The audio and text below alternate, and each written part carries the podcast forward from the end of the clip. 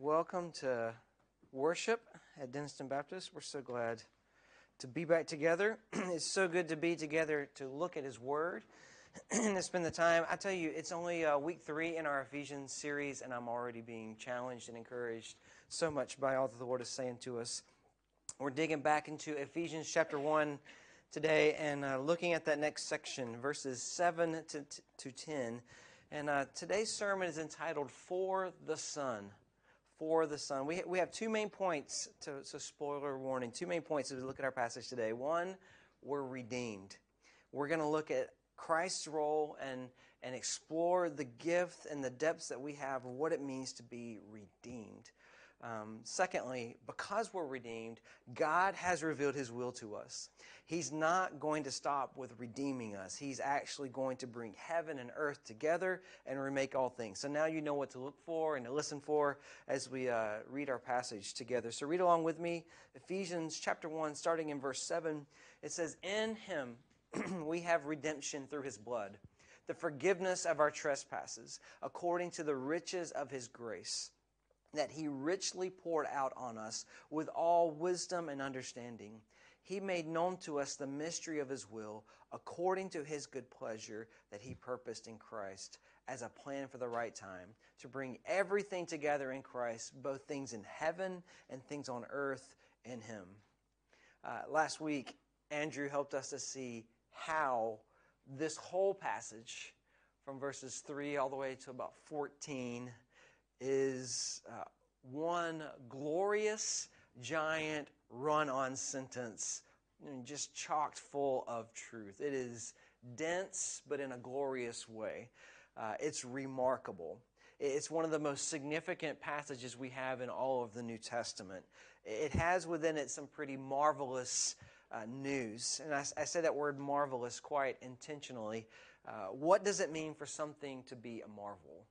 Uh, not in the sense of a film or a, a, comic book or, or graphic novel, but what does it mean to marvel at something? I, I, I mean, when you come across something suddenly that is surprising and awe inspiring.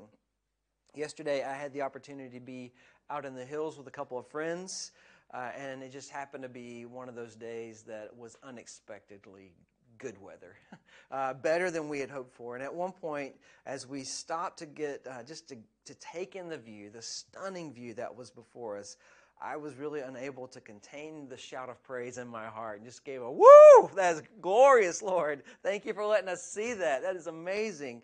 Uh, and, and that's what this passage is for us today. It's the revelation of glorious truth.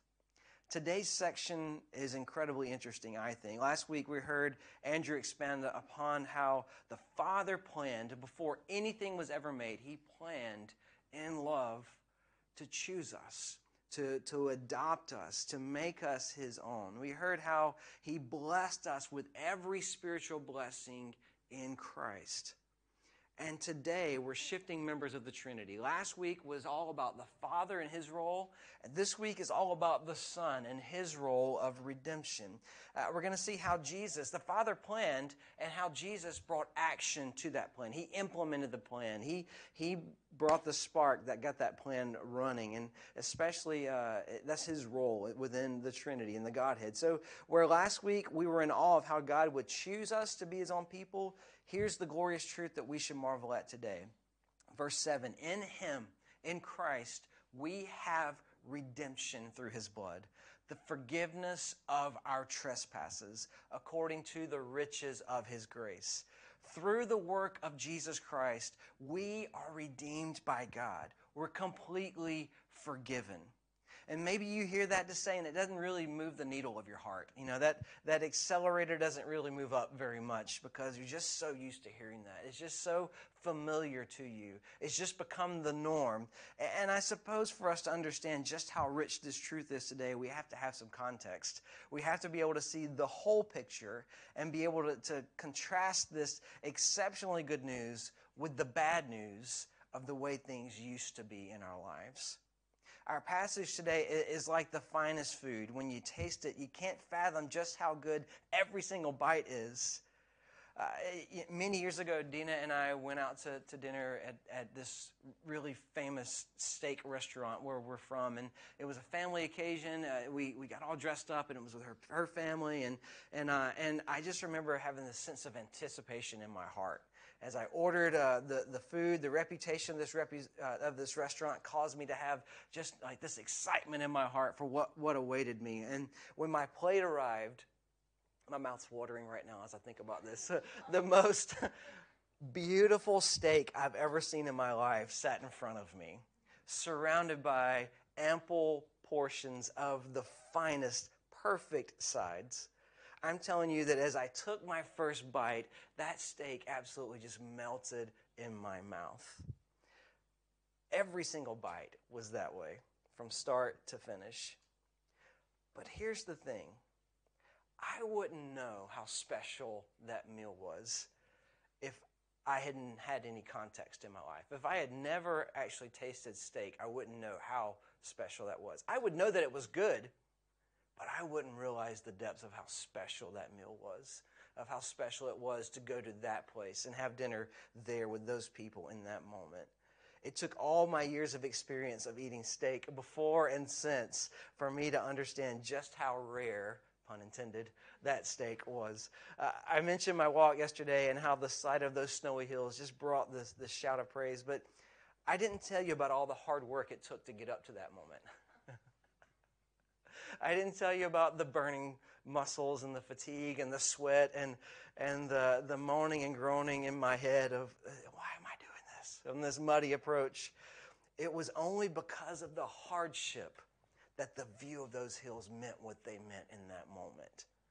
They would have still been beautiful if I'd have driven there and gotten out of the car and seen it, but it wouldn't have been as special on, in that moment.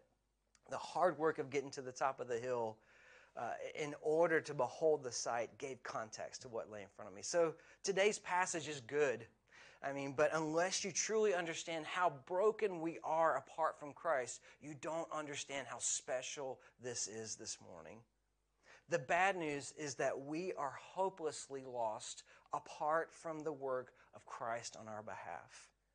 In the coming weeks, we're going to get to chapter 2. Eventually, I promise, we're going to get to Ephesians chapter 2. And we're going to see just how out of control things are in our lives apart from Christ. For now, I'll just make this distinction. It's not just that things seem hopeless, they don't just seem hopeless, they actually are hopeless apart from Christ. There actually is no other hope. We on our own are powerless to change. Not one of us can make things right between us and God apart from the work of Christ in our lives. The Bible actually says that compared to the holiness and the perfection of God's righteousness, our righteousness is as polluted garments. The very best that we can do to try to make things right are as filthy, polluted garments. That's our best righteousness in comparison to His. Have you ever been in a dire situation where you were completely unable to help yourself? I'm talking about a place where you find yourself completely unable to control things around you, powerless to change the situation. Uh, typically, when things go wrong, I can keep a somewhat even keel level head uh, and know what to do. I'm able to act and resolve the situation or get help or at least kind of troubleshoot, usually. But occasionally that doesn't happen. And one of those times was, uh, was several years ago. Our family was on holiday with Claire Pre-Neal at the time, and, uh, and we were enjoying the beauty of a summer morning uh, in this, this Airbnb that our family had, had rented. And, and we were having breakfast, we were getting ready for the day, ready to go out on an adventure. And in the house where we were staying, in the main room on the second floor, there was this huge, beautiful window that opened up and looked into this medieval village that we were staying in. And it was a beautiful day, so we opened the windows to let the breeze in, let the sun in, and it was gorgeous. And at one point, I looked up, and to my absolute horror, my three year old daughter, in the blink of an eye, had moved from the table and climbed up onto the windowsill. And there she was in this open window, sitting on the edge with her back nothing separating her from leaning too far and falling backwards two flights down to the cobblestone street below. And in that moment that seemed like several minutes, but it was only a moment, I recognized that if I ran towards her, I could startle her. I could cause her to recoil. She could lean back and fall. And, and so, in the fraction of a second that I found myself deliberating over what to do, I found that I was frozen in my fear. I, I couldn't move. I, I felt like my feet were stuck in mud. I don't know if you've ever tried to walk in mud and it's slow motion, just heavy, not able to do anything, just slow motion. And, and all I could think about was my sweet baby girl tumbling out that window onto the street below. My heart was pounding, my thoughts were racing, not, not even keel, not level headed in that moment, paralyzed, powerless. I was powerless. Thankfully, uh, Claire was also in the room, and she calmly walk, walked over gently to Maggie and picked up Maggie and put her down uh, out of the window. Uh, and everything was okay. But just like in that moment, you and I are powerless. That morning started off so beautiful and, and perfect, and it could have ended in tragedy. Thank God it didn't. But it was completely out of my control. Life is completely out of your control. You are powerless to change without Christ. That's why this passage is such good news for us today. God did for us what we were unable to do for ourselves. And that's not even the most seemingly unbelievable part. The crazy thing about what Jesus did is that when he redeemed us, he made us doubly his. Now, here, here's what I mean by that God created every single one of us, he made us. He, he made us in his image. We are his. Uh, we, we went our own way, even though we are His. We sinned and rebelled against Him. We chose to, to walk away from Him, even though we are His. Psalm 139 helps us to see this. It says in verse 13, For it was you who created my inward parts. You knit me together in my mother's womb. So every single one of us are God's creation. And even though we're his creation, every single one of us have rejected him. We've gone our own way, and the sinfulness in our nature, worked out in the action of our lives, has brought complete separation from us and God. So for Jesus to then redeem us, it means that he is paying an unimaginable price for what was already his. What he did for us was radical in our human logic and understanding, it doesn't really make sense if, if we spend some time thinking about it. It's, it's incomprehensible. Let me read those two verses again in verse 7. In Him, in Christ, we have redemption through His blood, the forgiveness of our trespasses, according to the riches of His grace, that He richly poured out on us with all wisdom and understanding. We're now doubly His. This is why what Jesus did and what this passage says is so special in Christ, we have been redeemed. We, have talked about this before, but, but it's like that Christmas voucher that's set there all year long. You, you haven't spent it. It's to, you know, a gift from last Christmas from someone for a meal or an experience or, or something. And it's just a piece of paper or it's just an image on your phone until it's redeemed. And then it's worth this meal, it's worth this experience. It, it had no value in and of itself beforehand.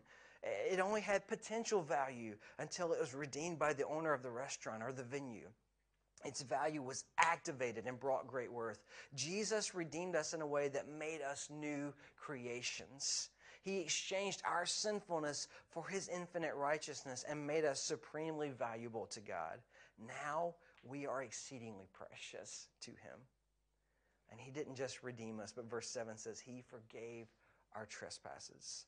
He wiped away every bit of the evidence that there ever was anything between us and God. It's interesting here that Paul uses a word that's translated as trespasses uh, instead of the word sin. Uh, it, it's a great word picture for us. I, I, love living in Scotland. I love the outdoor access laws that you, know, you can responsibly and respectfully go anywhere, walk anywhere. Um, where I grew up in America, it's not that case. The laws of the land are very different. Um, you probably don't want to walk on anyone's private property when signs are posted uh, and under the threat of bodily harm. So, um, while I am so glad we have the ability to freely roam here, enjoy the creation, I would not do that where I grew up. Um, to trespass is to willfully walk somewhere you're legally not allowed to go. It's, it's to go places that are not meant for you. In our sin, that's exactly what we did. We went to places we were never meant to go. We strayed down paths that ran counter to what honors God. Each of us, in some way, in some facet of our life, at some point, have wandered to places we should have never been. Whether that's in relationships, how we've used our finances and money, how we've viewed others, how we've viewed ourselves, we've all trespassed in some way. And this verse tells us that Christ has wiped out all of that. On the cross, He redeemed us. He removed our trespasses. If we have put faith in Him and trusted our lives with Him, we are doubly His. Isn't that brilliant? So, one, Jesus redeems us. He forgave our trespasses. But look at what else this passage says that Jesus did all of this according to the riches of His grace. The riches of His grace that He richly poured out on us. Uh, I love that you see that word rich there to describe a few different things here. We, we see it used to describe the quantity of the grace of Christ, that he absolutely, he was absolutely minted in grace. I mean, he is just rolling off the bills of grace. He's, he's making it all. There's, there's another source of wealth. There's no other source of wealth like his, of grace. There never has been. He is rich in grace. But can I also suggest this morning that this isn't just quantity that we're talking about, it's also speaking in terms of, uh, uh, of quality of Christ's grace. There's nothing else like it. In terms of quality, it's, it's also the richest grace that there is. So, from that abundant wealth of all that grace, which is rich in quality, He richly poured it out upon us. But, but stay with that line of thinking for just a moment. This, this passage isn't just talking about the quantity in which he owns, but also the quantity that he poured out on us. Uh, he has heaped it out upon us. The ESV's translation from the Greek to the, to the English, it gives a subtle change there. It, instead of saying he, he poured it out on us, it says he, it, he lavished it upon us. Just to kind of give a little bit of a word picture there. He, he does that subtle change. How does that subtle change help us to, to understand this better? Well, if you look up the definition of the word lavish, this is what you'll find. Something that is lavish is, quote unquote, sumptuously rich. That's pretty interesting. Elaborate or luxurious, luxurious. That's in line with what we just read a moment ago. But, but the verb form, which is what the ESV used, says that to lavish is to bestow something in generous or extravagant quantities. Pastor and commentator Kent Hughes offers a really helpful observation about what Paul says here. He notes that God did all of this according to the riches of his grace. He highlights that word. That there's a difference between giving from your riches and giving according to your riches. To give from your riches, riches is simply to give an amount, large or small, from from anything, from, from what you have. But to give according to your riches is to give in proportion of your wealth. It is, is to just to give in, in light of what you own.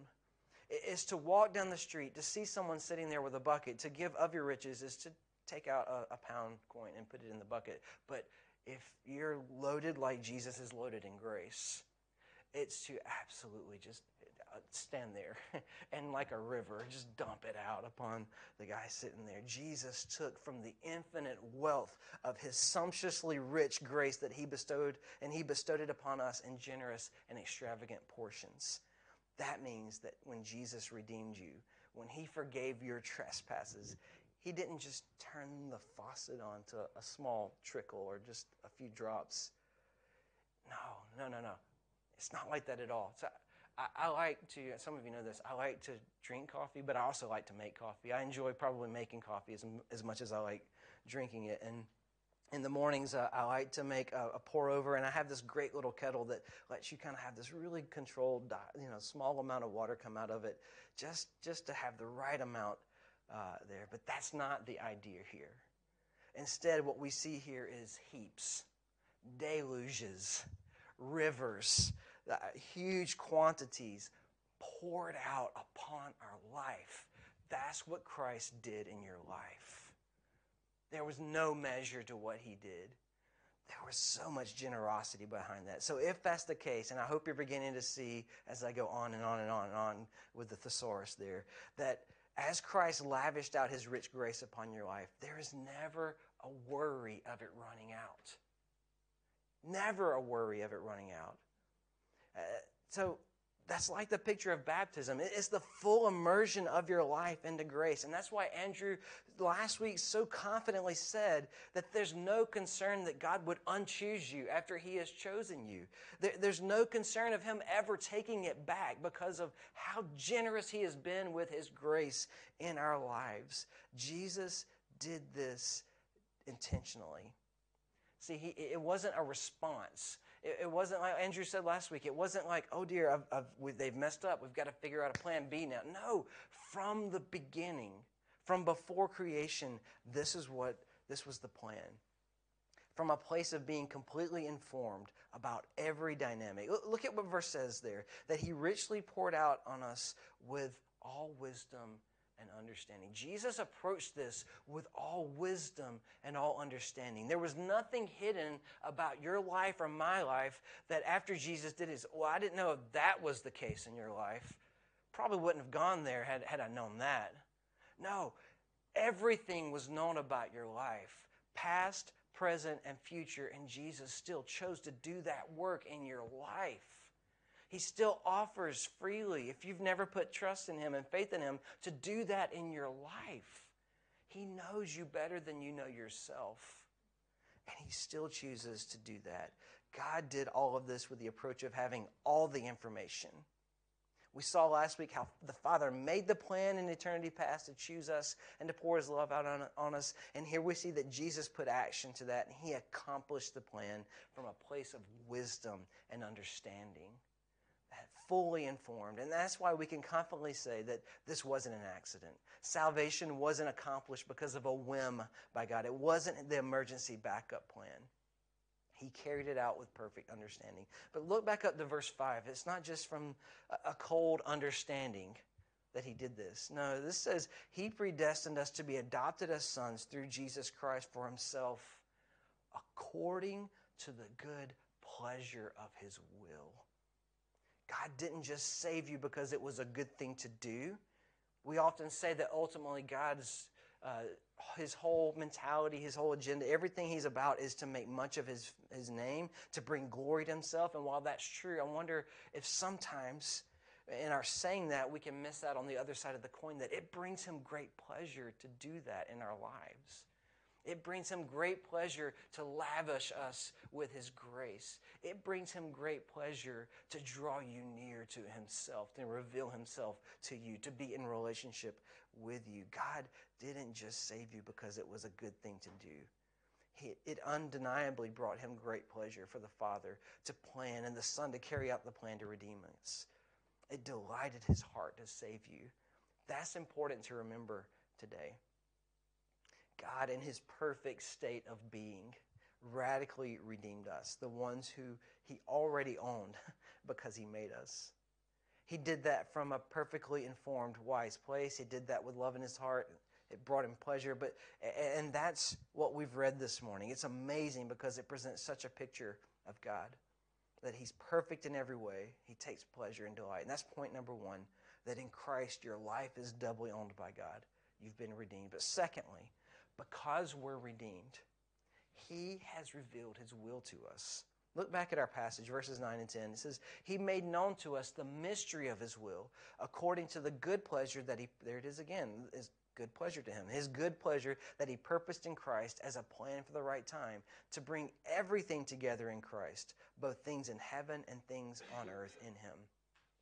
So here we jump back to the roles of father planning, son carrying out the plan. And again, we see the idea of something bringing God pleasure.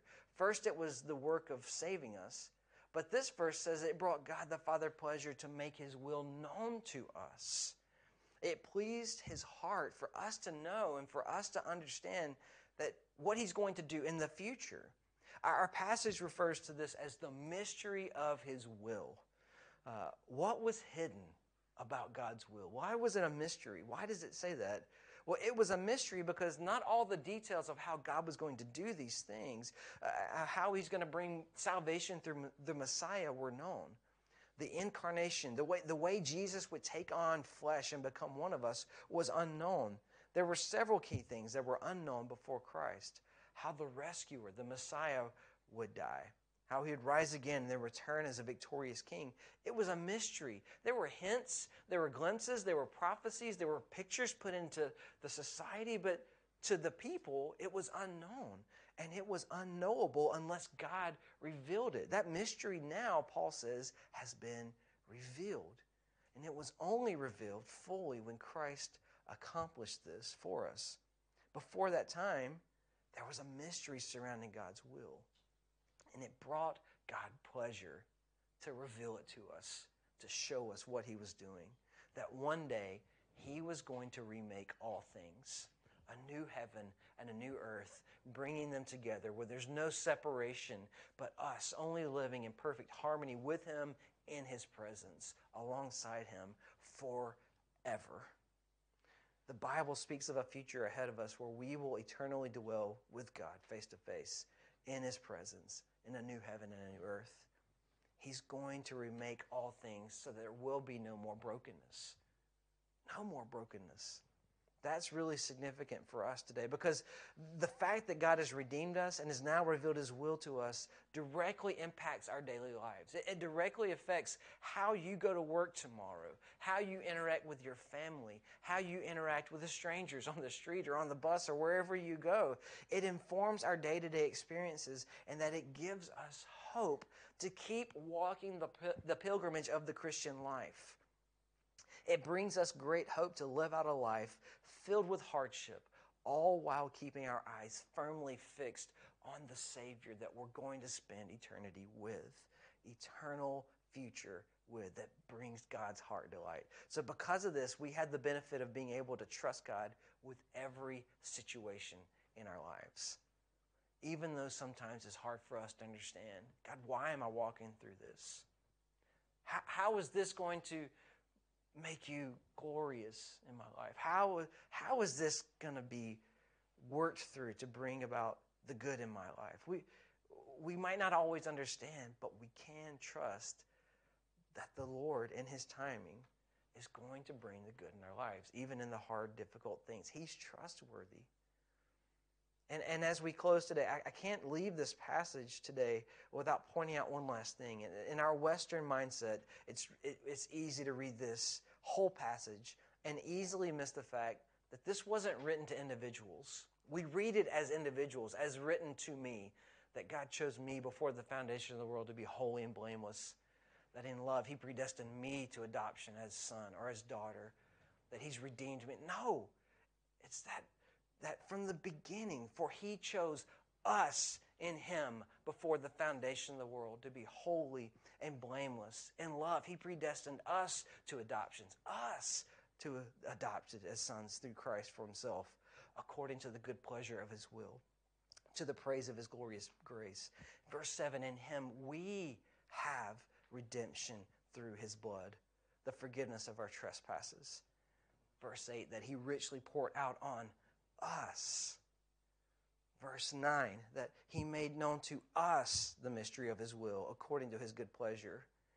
Because of the work of Christ in our collective lives as his people, he delights in. He, he's revealed a glorious future that we together can hope in. That's what makes this special that, that we spur one another on in that hope. Yes, I can have personal hope, but it's not the same as us being in it together, walking out faith together, encouraging one another. Going back to that hill yesterday, there were moments where I needed encouragement. There were moments where others needed encouragement to get up the hill or to be careful coming down the hill. We need one another in this life. Paul writes this so that the one another can step to the forefront and we can do life together. So I ask, and, as we think about this, where is Jesus in all of this? Well, at the center of this picture, this hope, this future is Jesus. All of this happens because of, through the work of, and for Jesus. He's at the center of all of that. So, is he at the center of your life today? Christian, is he at the center? How you spend your time, how you prioritize the things in your life, how you engage with people, how you spend your money, how you work at your work, your job. Follower Jesus, he redeemed you and you are no longer yours. In fact, you are doubly his. It brought him great pleasure to reveal his will to you so that you could live life with great hope.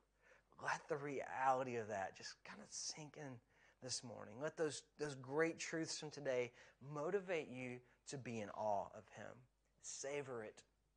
Bask in the glory of that. More than a steak, more than a view of hills and creation, let us lift our eyes and see that we serve a God who has done unimaginable great things in our lives. Because here's our closing application today. If we'll glimpse the great radical lengths to which God went to, to lavish his love upon us, one, we will be motivated to love him and direct our lives around him and all he wants for us. We won't withhold anything for him. Everything will be on the table for him in our lives. And that will bring great joy. Second, we'll be motivated to share this amazing truth with others. There'll be nothing, nothing hindering us. Instead, there'd be this motivation, this, this compulsion that if God is this good in my life, I want others to know this, to experience this. And so I have to tell other people about this in my circle, who else is going to tell them if I don't? I need to be the one. Thirdly, because this letter uh, of Ephesians is given to the whole church and not to individuals, the reality of this truth will help us to see how significant our bond actually is. Yeah, we're spiritual family together, and we kind of throw that around, but do you see this morning the depth of the bond? Do you see what it's rooted in? The depth of the connection to the local church, the family of faith, that we are redeemed people united together in Christ for his glory. So, is he at the center? Secondly, have you experienced this great redemption in your life? Have you, have you walked in this in your own life? Have, have you experienced the grace of God in your life? For those of you who are here who have never trusted Jesus with their life, the offer is on the table for you today to give Christ your life. And giving your life to Him, you're actually gaining. You're not actually losing. You're gaining so much. You're, you're giving it to the one who loved you and made a way for you to have a relationship with God. The one who just having a relationship with Him is supremely satisfying.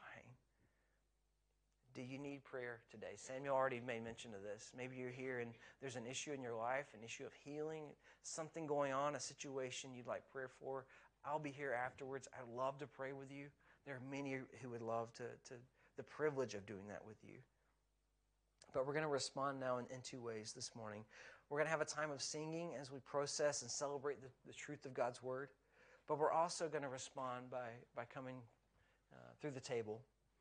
And if you're a follower of Jesus, this is for you today. This is for you as an act of worship. But if you've never asked Christ to be the Lord of your life, then we ask you just to observe this time of worship. If you're still trying to work out what it means to be a follower of Jesus, we ask you just to abstain and let that pass you by. Last, like last week, I'm going to come around and serve you the elements just to kind of make less of a traffic jam over here. Okay, so uh, we close by saying that it was on the night that Jesus was betrayed that he took the bread and he broke it and said, This is my body, which is broken for you and he took the cup. Matthew, Matthew's gospel records it this way in Matthew 26. It says, uh, For this is my blood of the covenant, which is poured out for many for the forgiveness of sins. The very thing we've been looking at in Ephesians 1. So take this bread, take this cup, remembering that you were redeemed by Jesus the Son. You were redeemed for Jesus the Son. You are doubly His. He delighted in doing that work in your life. So let's celebrate that today. Let's pray. Father, thank you for your goodness.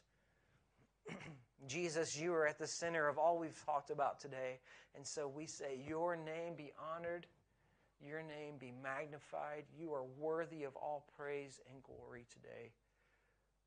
We are in awe of the lengths that you went to to purchase us, to redeem us, to forgive our trespasses.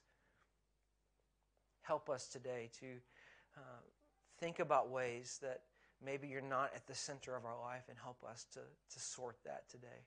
Help us, Lord, to commit anew, to simply lean into relationship with you, to draw near to you in the Word, to, to draw near to you in the fellowship of the local church. Help us to do that well today. We withhold nothing of our lives before you in Jesus' name. Amen.